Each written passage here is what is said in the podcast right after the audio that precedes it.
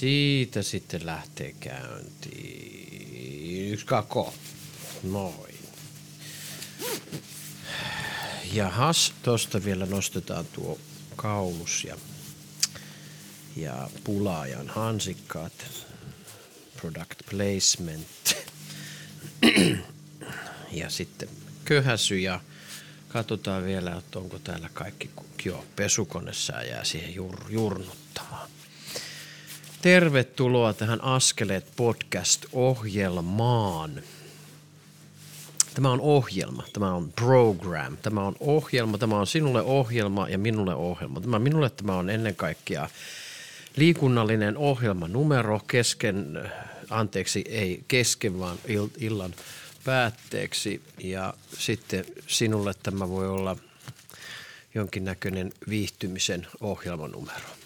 Tervetuloa tämän meidän yhteisen ohjelmanumeron pariin. Ja tuota, minä lähden, mennäksinkin miettiä, että mihin minä lähden. Minä lähden ulos, koska se on minun tehtäväni tässä ohjelmassa. Minä lähden ulos ja minä puhun 30 minuuttia. Noin. Se voi olla vähän yli. Koska neulua oli. Aina on ollut riittävästi asiaa. Minä lähden nyt semmoiseen suuntaan, mikä on minulla on tarkoitus. On, tarkoitus on lähteä etsimään, hakemaan tota noin niin, postipaketteja. Ja kuka ihmiset, minä asun ihan keskustassa. Ihan keskustassa tässä näin ja, ja tota, minulle tulee postipaketteja en vitsi mainita, eivät pelkästään eivät ole post, postin palveluita, vaan, vaan tällä on muitakin lähettipalveluita tai mitä kuriripalveluita ne ikinä ole, ovatkaan. Ni, niitä on. ja, ja tota, mutta heillä on, en, en tiedä onko, onko tämä, tämä on ilmeisesti niin yleistynyttä, se on pakko olla selitys että tämä on niin yleistynyt, että laatikot ovat aina täynnä, koska minä, minä lähden hakemaan, minä olen, minun osoitteeni on aivan keskustassa, yliopiston kotu 13. Täällä on minun Filiosofilan tila. Ja sitten postipaketti tulee Puutarhakatu 34, joka on Portsassa oleva Portsassa oleva ärkioski. Ja sitten siinä matkalla olevalle ärkioskille. Ja minä voin kertoa, että tässä on yksi 4000 postilaatikko laatikko, boksilaatikkoa tässä keskustassa, mutta yhteenkään sellaiseen he eivät saa sitä. Mi- missä vika? Tämä on kysymys ja te voitte vastata siihen ja jos te tiedätte, niin laittakaa minulle viesti, että minä tiedän. Tässä on se ja se syy, homma, homma on tästä kiinni. Minä en ymmärrä. Minä kävelen keskustasta kaksi kilometriä hakemaan, hakemaan pakettini jostain Portsan lähiöstä. Ei Portsalle lähiö, mutta, mutta tota, niin, se tuntuu oudolta. Se tuntuu oudolta, koska en, sanotaan, että ei tämä nosta ylkään mitään tunnetta, mutta tämä tuntuu oudolta, että miten se on niin. mutta tätä tämä ilmeisesti on. Joku tekoäly siellä ratkoo ongelmia ja mielestä ei, ei kauhean hyvin, jos on rehellinen on. Ei sanotaan, että ei, ei niin kuin käytännöllisesti. Mutta eipä tule jälleenkään minun ongelmani suuret. mulla, on, mulla on ollut erinomainen päivä tänään, rakkaat ihmiset. Minulla oli aamulla terapiaa terapia, mitäs minä kertoisin terapiasessiosta, niin tota, käsittelimme tänään minussa olevaa minun toiveesta. Minulla on aina joku toive siellä. Tänään ei ollut oikeastaan ihan hirveästi mitään toivetta, mutta, mutta ajattelin, että, että tota noin, niin, sitten löysin jotakin sellaista pohdittavaa ja käsiteltävää itsessäni. Ja, ja palasin itse asiassa tähän minun ylemmyyden ja alemmuuden osaan, eli narsismi, haavoittunut narsismi, defensiivinen ylemmyyttä mahtaileva narsismiosa, jotka mulla on niin kuin molemmat minussa. Ja ehkä täm, näitä osia me tutkittiin tänään, eli suojaosa työskentelyä ja se oli kyllä hyvin antoisaa, koska oli kyllä hyvin mielenkiintoiset visiot. Visiot ensinnäkin tämä ylemmyyden narsismiosa oli oikealla puolella ja hänestä kuoriutui sitten vähän sellainen vanhempi henkilö, jolla oli keppi kädessä, mutta ei kuitenkaan mikään vanhus, mutta siis semmoinen vähän opivankien opityyppi. Ja sitä on hyvin symbolista tämä, tämä työskentely. silti tunnetta, koska sielläkin oli surua ja, ja sitä häpeää siellä tuntui ja tiettyjä semmoisia tunteita, vähän kompleksisiakin tunteita siinä pyöri itsessä ja sitten oli tämä alemmuuden osa, haavoittunut narsismiosa, joka oli sitten vasemmalla puolella hyvin semmoinen luiseva ja en nyt sanoisi suoraan, että ihan keskitysleiri niin kuin, tor- torsomallissa, mutta, mutta tota, hy- hyvinkin pitkälti semmoisessa hyvin riutuneessa tilassa ja valkoinen. Ja, ja sitten näiden kanssa käytiin sitä dialogia, siis ei dialogia keskenään, vaan minä kävin heidän kanssa ja sitten, sitten he tavallaan kuunteli. He, tämä, tämä hassu puoli on se, että meidän psyyke ei ole tavallaan niin kuin tietoinen. Meidän tietyt psyyken osat ei ole tietoisia toisista osista. Ja tätä kun niin kuin on tämä itämaiset filosofiat ja muut on tutkinut tätä tämmöistä, niin kuin, tai sanotaan, että onko niin kauan kuin tietoisuutta on tutkittu jollain tasolla, niin mä uskon, että ihminen on päässyt aina siihen samaan ajatukseen siitä, että ihmisen pitää tuntea itsensä.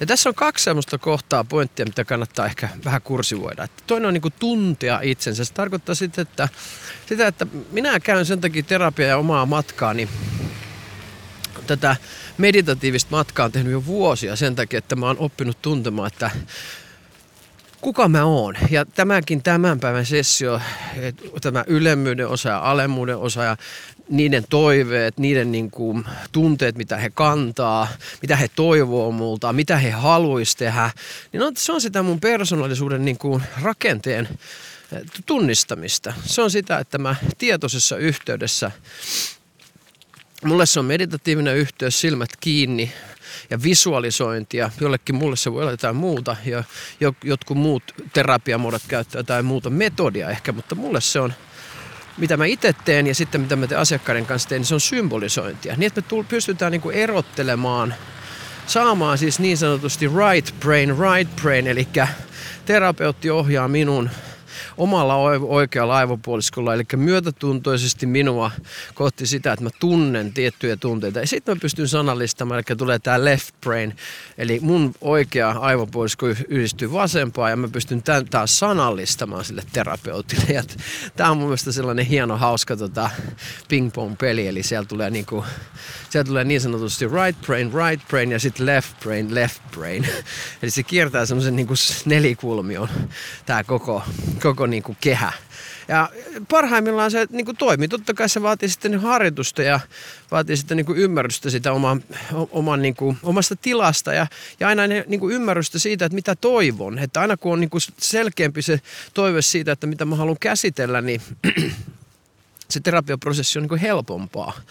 Et se hankalin tilanne on se, että ihminen on tosi epämääräisesti ahdistunut ja sitten täytyy lähteä niin kuin tietysti sitä pohtimaan ja katsoa, että mistä me uskalletaan lähteä sitä niin kuin asiaa tarkastelemaan. Mutta sanotaan, että mulla ja mun terapeutilla on semmoinen suhde jo, että se on niin kuin hyvinkin, siis en koe, että se on kiire, kiireistä tai jotenkin siinä kovinkaan selkeästi mikään ratkaisu etsivä osa olisi mukana, vaan mun mielestä me tehdään niin kuin siinä mielessä tosi hyvää yhteistyötä, että molemmat tiedetään, mitä tämä metodi on ja mitä tällä voi saada aikaiseksi. Ja, ja musta tuntuu, että mä pystyn niin asettumaan siihen. Ja mä saan häneltä riittävästi myötätuntoa.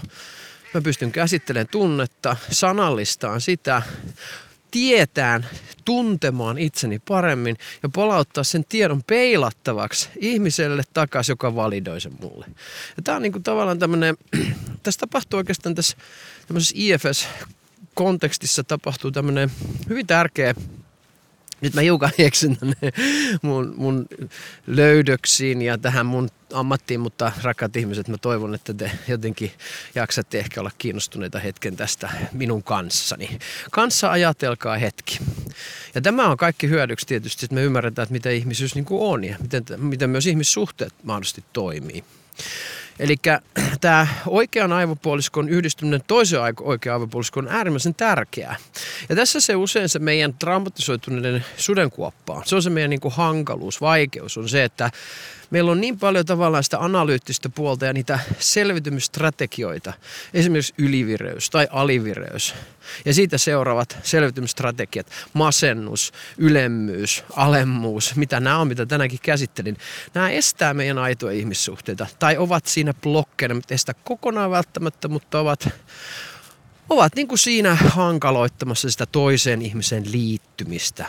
Ja siksi, siksi nämä niin kuin haasteet on yleensä kompleksisia ja siksi yleensä ihmiset tulee terapiaan, tulee valmennussuhteeseen. Mutta tämä tosiaan tämä oikea aivopuolisko, oikea aivopuolisko ja sitten tietysti oikea vireystila. Että mä puhun aina siitä myös omassa valmennuksessani, että meidän on hyvä luoda sellainen turvallinen, symbolinen turvallinen tila, missä on niin kuin hyvä olla, jotta meidän oikeat aivopuoliskot voi tavallaan alkaa kommunikoimaan. Ja sehän on hirveän vaikeaa, koska suurin osa ihmisistä, jotka tulee mulla niin on pelokkaita. Nehän esittää, että ne ei ole pelokkaita, niin minäkin olen esittänyt, mutta se pointti on siinä, että siellä on pelkoa. Siinä on pelko nimenomaan se häpeän paljastumisesta.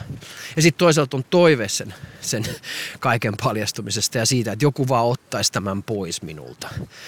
Ja se on se toive. Ja se on tosi luonnollinen ja tosi inhimillinen niin kuin toive. Mutta se, mikä on tosi tärkeää, niin sitä oikeastaan mitä ei voi ottaa pois, vaan, vaan tota noin, niin, no going home. Sieltä tuli iso, iso mölkötys vastaan, mutta se oli hienoa.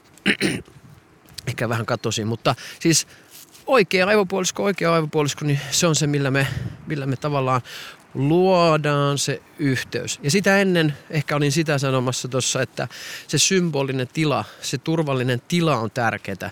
Ei ole sattumaa, että mä, mulla on esimerkiksi mun terapia vastaanotolla, niin niin tota, mä käytän nykyään sitä terapia, terapia. Mä oon aikaisemmin puhunut aika paljon valmennuksesta. Kyllä mä niin kuin valmentaja mä oon. Mä, mutta psykoterapeutti mä en siis ole. Älkää muistakaa se, että minä en saa käyttää sitä nimeä, koska minä en ole psykoterapeutti. Mutta mä oon kehollisdialektinen terapeutti tai kehollisdialektinen valmentaja. Vähän riippuu tilanteesta. Se riippuu, onko mulla yhteisö tai onko se valmennustilanne vai onko se enemmän tämmöinen terapeuttinen viitekehys, missä mä toimin. Mutta tosiaan, että se ei ole sattumaa, että mä oon luonut, luonut siis semmoiset maanväriset, äh, maanvärisen niin tilan ja ehkä vähän lapsenomaisenkin tilan sinne, sinne tota, sinne tota, noin, keskukseen. Koska mun ensimmäinen ajatus on ollut se, että mä haluan rauhoittaa lapsia. Mun, munhan ihan alkuperäinen idea oli, oli tota, noin, niin, tehdä iltapäiväkerhotoimintaa tuolla ja sitten joogaa. Ja molempiin sopii taas tämmöinen maanläheisyys. Ja sitten tämä onkin ollut, niin kuin, se on ollut tavallaan niin kuin aika mielenkiintoista, että sitten nämä mun iltapäiväkerrot, lasten iltapäiväkerrot on muuttunut aikuisten sisäisten lasten iltapäiväkerhoiksi tai aamupäiväkerhoiksi.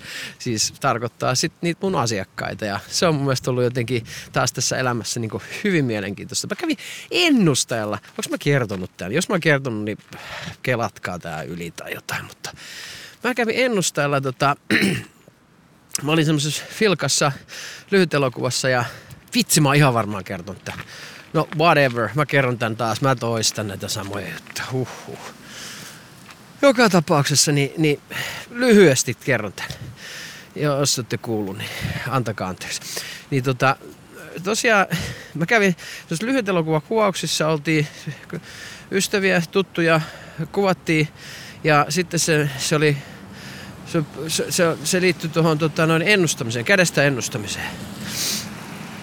Ja kädestä ennustaminen, tota, se, se ei, ei se ollut kädestä ennustaminen, se oli ennustaminen. Ja sitten tota, ei oliko se käde, oli, se oli kädestä ennustaminen. Ja se liittyy johonkin teemaan, en enää muista, mutta yhtä kaikki me päädyimme sitten kuvaamaan Turussa yhdessä paikassa tuolla Itäharjussa niin yhden ennustajana luona, joka ennusti korteista ja käsistä. Eli kädestä ja korteista ennusti. Ja se on yksi hauskimpi juttu. Se löytyy muuten YouTubesta varmaan jossain, jostain ehkä. Olisiko tuommoinen kuin Stone Filmsin, jos te haluatte katsoa. Eihän siinä kaikki näy, mutta se konteksti on siinä. Ja sen tai sen ennustuksen aikana niin sieltä selvisi, että muistan yhden, yhden lauseen. Se oli paljon lauseet, mitkä mä muistan kyllä melkein ikuisesti, mutta mä otan nyt vaan yhden lauseen tähän, kun en nyt koko ennustusta jaksa käydä läpi. Mutta se, se yksi lause oli sellainen, että mun elämässä tulee olemaan paljon lapsia. Ja mä sanoin, no joo, what, what, what news, what news, koska tota noin niin, okei okay, mä oon jo opettaja, mutta ei, ei, että tulee paljon lapsia, mutta, ja ne ei ole välttämättä omia. Sitten mä, mikähän tää nyt on, että onko mä nyt sitten jossain jalkapallojoukkueessa taas valmentajana ja muuta. Ja en olisi uskonut, että mä sitten jossain vaiheessa on tosiaan nimenomaan sisäisten lasten kanssa näin paljon tekemisissä.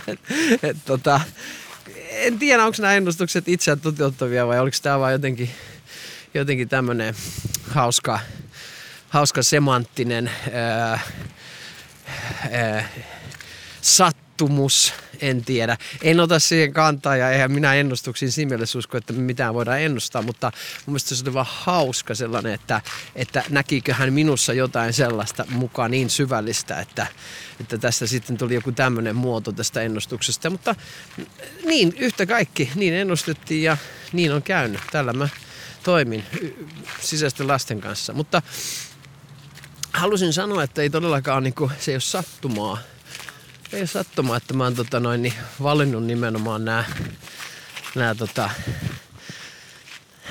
nämä värit ja sen turvallisuuden. Tämä oli se, mihin mä haluaisin niin kuin jäädä. Eli ajatellaanpa hetki, kun tietysti on parisuhde. Tai meillä on parisuhde vaikka. Täällä, täällä nyt jollakin. Minulla tai teillä tai kenellä tahansa.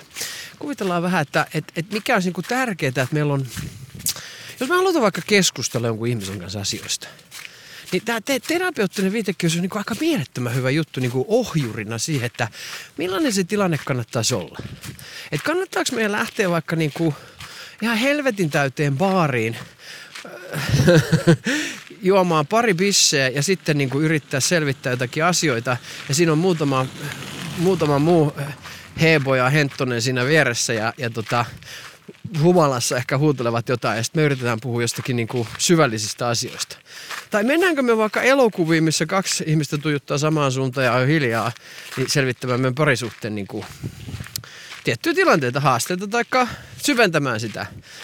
Mennäänkö me ravintolaan, mikä on ihan täynnä, ja sitten me ollaan niinku small talkissa, siinä, siinä yritetään vältellä kaikkea vaikeaa ja katsotaan, että eihän naapurit nyt kuule, kun ne on siinä 50 senttimetrin päässä. Jotkut, jotkut ravintolat on nimenomaan semmoisia, että siellä on pöytä aivan siinä vieressä. Tehokkuusajattelu, mutta ei, ei siinä niinku mitään keskustella. Vai, vai sitten luotaisiko me sitten lopulta sitten semmoinen paikka, mikä on ehkä kaikista turvallisinta, että meillä on kahdesta joku tilaa, missä me pystytään niinku istumaan vastakkain siihen, siinä on aikaa varattu. Mulla on nähty, me nähdään toisen silmät, me nähdään toisen eleet, meillä ei ole kiire, kännykät on poissa – aa, me ollaankin jo terapeuttisessa niin viitekyssä. Ehkä jotain lempetä musiikkia siihen taustalla. Ei tarkoita, että siinä on jotain Barry Whitea tai, tai jotain funkia. Ei, ei, ole mitään, ei ole missään erottisessa maailmassa, vaan, vaan, niin kuin, eikä, missä, eikä radio. Ei radiorakkaat, ei. Ei mitään radio suomi poppia tai jotain muuta hölynpölyä, vaan, vaan rauhaa, rauhaa. Vaikka valaiden laulua tai meditatiivista meditatiivista huilusoittoa. Jotain voi olla taustalla, jos se toista häiritte, niin se kannattaa ottaa pois. Mutta mut meidän täytyisi luoda se tila. Ja tätä on tavallaan se rakkauden mahdollisuuden antaminen. Että meillä on tila ja aika sille niin kuin keskustelulle siitä, että mitä me niin ollaan. Mitä me ihmisenä ollaan, mitä me halutaan. Me vaikka joku asia, me ollaan vaikka muuttumassa jonnekin yhdessä tai hankkimassa koira tai what fucking ever. Niin tila, että siinä voi niinku leikkiä tavallaan semmoista terapeuttista, terapeuttista leikkiä, että hei, luodaan tähän tämmöinen turvallinen tila ja sitten me yritetään luoda sitä sisäistä turvaa sitä kautta. Ja sitten me saadaan ehkä järkevämpiä päätöksiä. Ja tämä on yleensä semmoinen, mikä niinku ei, ei toteudu tai on, tai tavallaan siitä tulee, se, se ei niinku, se ulkoinen turva onkin, se, siitäkin, siitä tuleekin turvattomuutta. Eli se tehdään jossain liian kiireessä. Siihen ei pysähdytä siihen ajatukseen.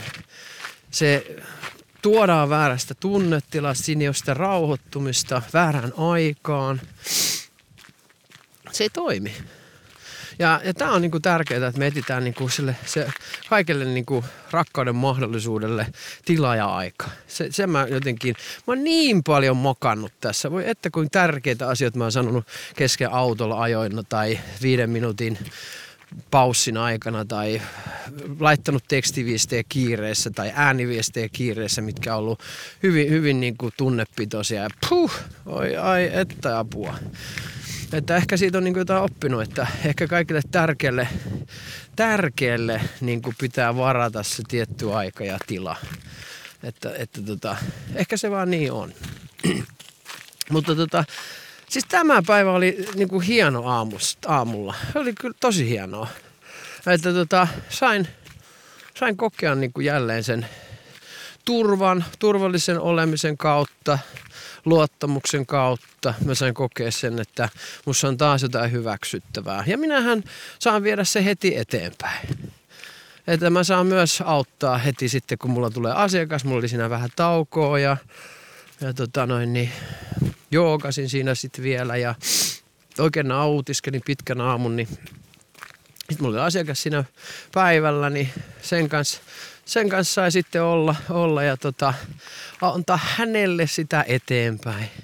Ja hän sai oivaltaa oman itsevihansa osan, mikä oli, hän oli aivan niin kuin pöyristynyt, että ei vitsi, hän oikein tiedä mitä hän niin kuin tässä tekee ja mitä hän, hän oli tietysti yritti kannatella minua, kun hän ajatteli, että tämä on mulle, tärkeä harjoitus. Me puhuttiin siitä sitten tietenkin siinä, mutta niin tota, hän löysi sen niin kuin itsevihan osan. Että toi, niin, että hän ymmärsi sen, että se itseviha on niin kuin siinä suojelemassa ja kertomassa niistä asioista, että, että olisi nyt syytä tehdä niin kuin arvokkaita asioita itselle, eikä, niin kuin, eikä viedä tota noin niin, eikä viedä tätä juttua niin kuin väärään suuntaan. Ei, tiedättekö te, kattokaa rak- rakkaat ne red flags. red flags on sellainen juttu, mikä on kyllä hirveän, niitä on hirveän vaikea nähdä. niitä on hirveän hyvä nähdä muiden elämässä kyllä, mutta tota, miten se menee, että pitäisi niinku ottaa se, että et, et jos ottaa se, että on vaikea nähdä se rikka toisen silmässä, jos on malka omassa vai mikä, miten se menee. ensiksi pitää ottaa malka, jotta voi ehkä, ehkä mahdollisesti ottaa sen toisen ihmisen rikan pois. Tähän jatkuu tämä laus, la, tota noin, niin, opetus, Jeesuksen opetus tällä tavalla. Eli ensiksi, ensiksi itse ja sit voi ehkä ottaa muita. Se on mun mielestä hyvä. Lentokoneessa ensiksi happinaama riitellään ja sitten ihmetellään muiden kanssa. Mutta se on, meillä on helppo nähdä niin se, ne red flagsit muissa suhteissa ja tilanteissa, mutta sitten omat red flagsit, niin se ei olekaan enää niin helppoa. Mutta se on ymmärrettävää, rakkaat ihmiset. Tää, mä oon ollut tänään armollinen ja mä, mä, mä pidän siitä niin tavasta olla ihmisten kanssa. Että mulla on, mulla on ollut semmoinen tunne, että mulla on aihioita aina siihen, koska se turhautuminen tulee helposti, kun mä kannattelen ehkä muiden ihmisten häpeää ja sitä kyvyttömyyttä ja huomaan niiden vaikeuden ja muuta. Mutta mä oon tänään, mä oon palannut rakkauteen. Joka ainut kerta mä sitkeästi on palannut rakkauteen siinä, että ei se mitään, että ei se haittaa. Sä saat olla kesken. Sun ei tarvi osata. Me voidaan harjoitella. Ei ole hätää. Ja se on sitä, se on sitä niin kuin tyynnyttelyä. Se on sen lapsen, lapsiosan tyynnyttelyä, joka siellä kroonisessa hädässä ja häpeässä vaatii sitä niin kuin huomioon. Se ei ole sitä, että mä oon niin kuin, voi voi, voi että sun elämä on hankala, voi harmi, voi rakko, voi että, niinpä. Vaan se on sitä, että ei mitään, me harjoitellaan. Sitä on niin kuin oikea kasvattaminen. Ja musta tuntuu, että mä saan niin kuin päivä päivältä palata enemmän sellaiseen rakkaudelliseen pedagogiikkaan, rakkauden pedagogiikkaan nimenomaan. Paljon enemmän, mitä mä ennen on ollut. Ennen mulla on ihan tässä mun ammatissakin, mun on pakko myöntää, ja mä tietysti haluaisin, koska mun ylemmyyden tunne sanoo, että mä oon niin saatana hyvä ollut aina kaikessa. Ja se on vaan ylemmyyden tunne, koska siinä on saman tien se alemmuuden osa, joka sanoo, että no et sä kyllä ole. Että tämä ristiriitahan mussa on ollut. Että mä oon pystynyt elämään jollain tavalla, niin se ylemmyys on pitänyt olla se narsismi osa on täytynyt olla, että mä saan sitä huomioon, mä saan sitä rakkautta. Et koska se mun rakkauden käsitys itsestä on niin vaillinainen ollut se, se, se häpeän kiinnittyminen on niin vahvaa. Ja sitten kun ei ole tavallaan ollut niinku mitään, siis sinänsä syytä, että kun mä oon kuitenkin ihan niinku, mä sanon nyt ihan suoraan, niin mä oon mielestäni ollut ihan niinku fiksu, mä oon ollut niinku koulussa hyvä, mä oon, mulla ollut, mä oon ollut ihan sillä suosittu, että ei mulla niinku sen, sen niiden joidenkin kiusausvuosien tai seiskaluokkien aikojen jälkeen, niin kyllä mä oon niinku ollut sellaisessa sosiaalisessa kontekstissa aina silleen, että mä niinku pärjään. Mutta se aina se selittämätön kelpaamattomuuden tunne, se on se, mikä on mua varjostunut, se ylemmyyden alemmuuden tunne. Sillä mä oon niinku suojautunut. Ja se suojautuminen on tehnyt tietysti tästä, tästä tavallaan tästä normaalielämästä niin kuin hito vaikeeta. Että tota, mutta en tiedä, eksy nyt omissakin ajatuksissani. Meni, meni ihan, kävin ihan Perniössä. Mä huomaan, että siellä on varmaan myös jotain semmoista, mitä pitää jossain vaiheessa varmaan käsitellä. Niin kuin, just ehkä tähänkin liittyen. Tänään ei ehditty menee niin lapsiosiin, mutta, mutta semmoista No eikö me oltiin kyllä vähän, mutta emme menty sinänsä lapsiosan luokse, mutta kyllä siinä semmoista tota, futis, semmoista, mitä mä jalkapallossa niin sain lapsuudessa, niin kyllä se varmaan semmoinen niin oli se, se ylemmyyden tunne ensimmäinen, että mä sain niinku semmoista huomioon, että et mut, ar, mut huomioitiin jossain, mä sain niinku näkyvyyttä.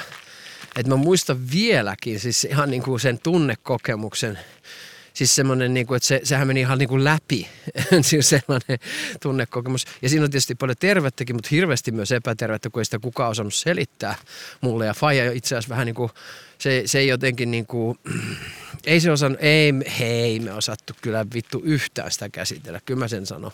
Huhhuh, tulee jotenkin oikein semmoinen äh olo, kun mä muistan, että kuinka jotenkin vaillinaista se oli se. Että jotenkin oliko Faija vähän niin kuin, vähän niin kuin häpeissään itse tai jotenkin, että no ei tämä nyt varmaan ole totta tai mikä tämä nyt oikein juttu. Kun, mä muistan, kun meillä oli, meillä oli futispeli ja tota, sitten tota noin, niin, se oli kevään jotain tätä aikaa varmaan, kun pelattiin jossain Salossa. Ja mä oon 18-vuotias ja kolmosdivarissa päässyt sitten pelaamaan vaihdosta. En mä oon mikään supertalentti ollut, mutta kova yrittämään ja, ja tota noin, niin sillä sitten kentälle ja, ja tota, sitten tulee, tulee syöttö ja mä teen maali. Tyhjää maaliin saan tehdä, tehdä tota noin, niin ensi, urani ensimmäisen maalin. Mä en ole mikään maalintekijä sinänsä ollut, mutta tein maalia. Mutta mä muistan vaan sen tunteen. Se ensinnäkin, että hä, että se meni sisään, että onko tämä niinku mahdollista, että wow. Ja se, me voitettiin se peli. Se oli niinku sellainen, se oli, se oli semmoinen niinku juttu, että, että hitto, tämä onkin, tää onkin siistiä, tämmöinen, ja tota, mä olin tekemässä maalia, että onpas tämä hienoa, että mitäs nyt. Ja sitten kävi vielä niin, että seuraavana päivänä lehdessä Salon seudun sanomissa luki, että joku Pajussi Pajunen debyytti toi pisteet ja otsikko isolla. Niin kuin, että mun nimi oli siellä jotenkin sellaisella niin kuin, aivan liian isolla jotenkin. Mä muistan sen niin kuin tunteen, että, että huh, wow, mitä? Että et, et mua arvostetaan. Siis se kaikki jotenkin se, kaikki turvattomuus siellä joukkueessa ja se kaikki jotenkin se, mikä se siihen aikaan oli, kaikki semmoinen niin kuin innokkuus ja lapsenomaisuus ja leikkisyys ja muu kaikki, niin kaikki niin kuin jotenkin murskattiin. Se oli semmoista niin kuin, no siellä poltettiin tupakkaa ja, ja alkoholia ja, ja sitten semmoista kolmosdivisionen jalkapalloa, että lahjattomat treenaa ajattelua. Siis sen aikaista maalais niin kuin pitäjän Salon toimintaa. Ja, ja tota, mä tykkäsin treenata ja sitä niin kuin arvioitiin aina, että vittu kun mä en ole yhtään paremmin, vaan mä treenan noin paljon. Ja mä muistan paljon sellaisia. Sitten yhtäkkiä tuli sellaista niin kuin, sen kaiken niin kuin, jonkun niin kuin tosi vaikean ajan, että Fajalla oli alkoholiongelmat ja itse niin kuin lukio pitää yrittää jaksaa ja pitää ja urheilla. Ja sitten joku kirjoittaa, että Jussi Pajoniemen joku hieno tai jotenkin avaus tai debyytti toi pisteet ja isolla niin kuin kirjoitettu. Ja mä ajattelin, että tämä ei niin voi olla totta. Että mä oon niin kuin, nyt, nyt, nyt on jotain. Nyt, nyt mä oon jotain tehnyt niin kuin oikein. Te, on vaikea varmaan ku, ku, kuvitella tätä juttua, mutta tota, mutta niin se oli. Se oli mulle niin iso asia tavallaan sieltä häpeästä tulla pois ja semmoisesta niin kurjuuden tunteesta siitä, että musta ei ole niin kuin mihinkään. Että ei, ei tästä tule niin kuin ikinä mitään. Että se, se, se muutos siihen oli jotenkin vaan niin, tai se kontrasti oli vaan älytön. Ja mä luulen, että tämä liittyy tähän ylemmyyden tunne, se tarve siitä, että musta kirjoitettaisiin tai puhuttaisiin tai tekisin tämmöisiä podcasteja, niin, niin tota, se on niinku elänyt tosi kauan mussa. Et mä haluan, että mut nähdään, kuullaan ja ymmärretään. Se on hirveän pitkä ja, ja, ja tosi, tosi niinku haikea kaipaus siihen, että kattokaa mua ihmisenä. Että nähkää, että mä oon hyvä. Ja mä oon ymmärtänyt sen, että meillä on niinku, tämä on se mun elämän tehtävä, loppuelämän tehtävä. Ja se herkistää mua vähän, koska se on niin iso se juttu, että mä oon tullut niin valtavasta turvattomuuden tunteesta itteni ja muiden kanssa. Että se on ollut niin, kuin niin vaikka ei se ole näyttänyt välttämättä siltä, mutta mä oon niin kuin ihan hukassa ollut ihmisenä. Mä en ole niin kuin ymmärtänyt, että tämä on, että on näin raaka tämä matka, kun ei ole niin kuin mitään niin kuin tavallaan semmoista sisällä olevaa voimaa ja rakkauden kokemusta, vaan siellä on pelko, häpeä, syyllisyys, viha. Ja se on niin kuin ihan väistämätöntä, että se addiktio on tullut siihen niin kuin mukaan pelastamaan mua ja se ylemmyys, että kattokaa nyt kuin helvetin hyvä mä oon. Koska se on ainoa tapa, miten mä oon pystynyt selviämään hengissä. Ja sitten kuitenkin se alemus on tietysti siellä on niin kuin mukana heti seuraavana kaverina, että sekin on niin kuin ihan ymmärrettävä. Mutta sen, sen niin kuin tasapaino on niin kuin valtava. Ja siitä mä luulen, että sitä ala, ali- ja ylivireyttä on jatkuvasti, se on niin kuin vuotanut muuhun. Me mennään huipputunteesta niin kuin sinne, sinne alavireisyyteen ja minimasennuksiin ja sitten taas uusi projekti tai joku uusi juttu. Ja tästähän, jos mä menisin tietysti lääkärille sanon tästä, niin se on bipolaarisuus. Ja kyllä mun bipolaarisuus hävisi siinä vaiheessa, kun mä sain ne addiktiot selätettyä, pahimmat psykoaktiiviseen tilaan vaikuttavat addiktiot sain pois mun elämästäni ja aloin tasaamaan joogan avulla elämääni, siis omaa vireystilaani. Ei mitään astangaa, ei mitään semmoista niinku yritystä olla jotain, vaan ihan tasaamaan, hengittämään, olemaan. Ja sitten tuli, sit kolmas on hengellisyys. Ja toki siihen on sitten viimeisenä vuosina vaikuttanut terapia. Että mä oon saanut syvennettyä tätä, tätä kysymystä, että kuka mä oon. Siihen mä oon löytänyt vastauksia. Tänäänkin. Mä oon taas niinku näiden alemmuuden ja ylemmyyden narsismisuojaosien niin kuin äärellä. Ja taas mä oon vähän viisaampi ja vähän levollisempi siitä, että kuka mä niin kuin oikeasti oon. Ja mun mielestä tämä on se terapeuttinen matka. Ja tämän ohjaajana, ja mä en halua mennä sinne ylemmyyden osaan, vaan tämä on ihan tää on niin kuin faktuaalista. Ja tämä on myös muiden ihmisten, jotka tekee tämmöistä kohtaamistyötä. Niin mä uskon, että se mun vahvuus on lopulta se, että mä oon inhimillinen – mun vahvuus on lopulta se ihmisten kohtaan, että mä niin tunnistan oman häpeäni, oman ylemmyyden, alemmuuden tunteen. Mä sain tänään jo heti sitä jakaa niin kuin asiakkaalle, joka oli hyvin samanlaisen ongelman kanssa e-, edessä, saman ongelman edessä. Ja me saatiin tunnetasolla myös käsitellä sitä. Hänellä on oma matka, hän ei ole varmaan ihan siinä samanlaisessa tilanteessa kuin minä, mutta mä pystyn jo auttamaan taas heti, välittömästi mun oman kokemuksen kautta sitä. Ja näkee.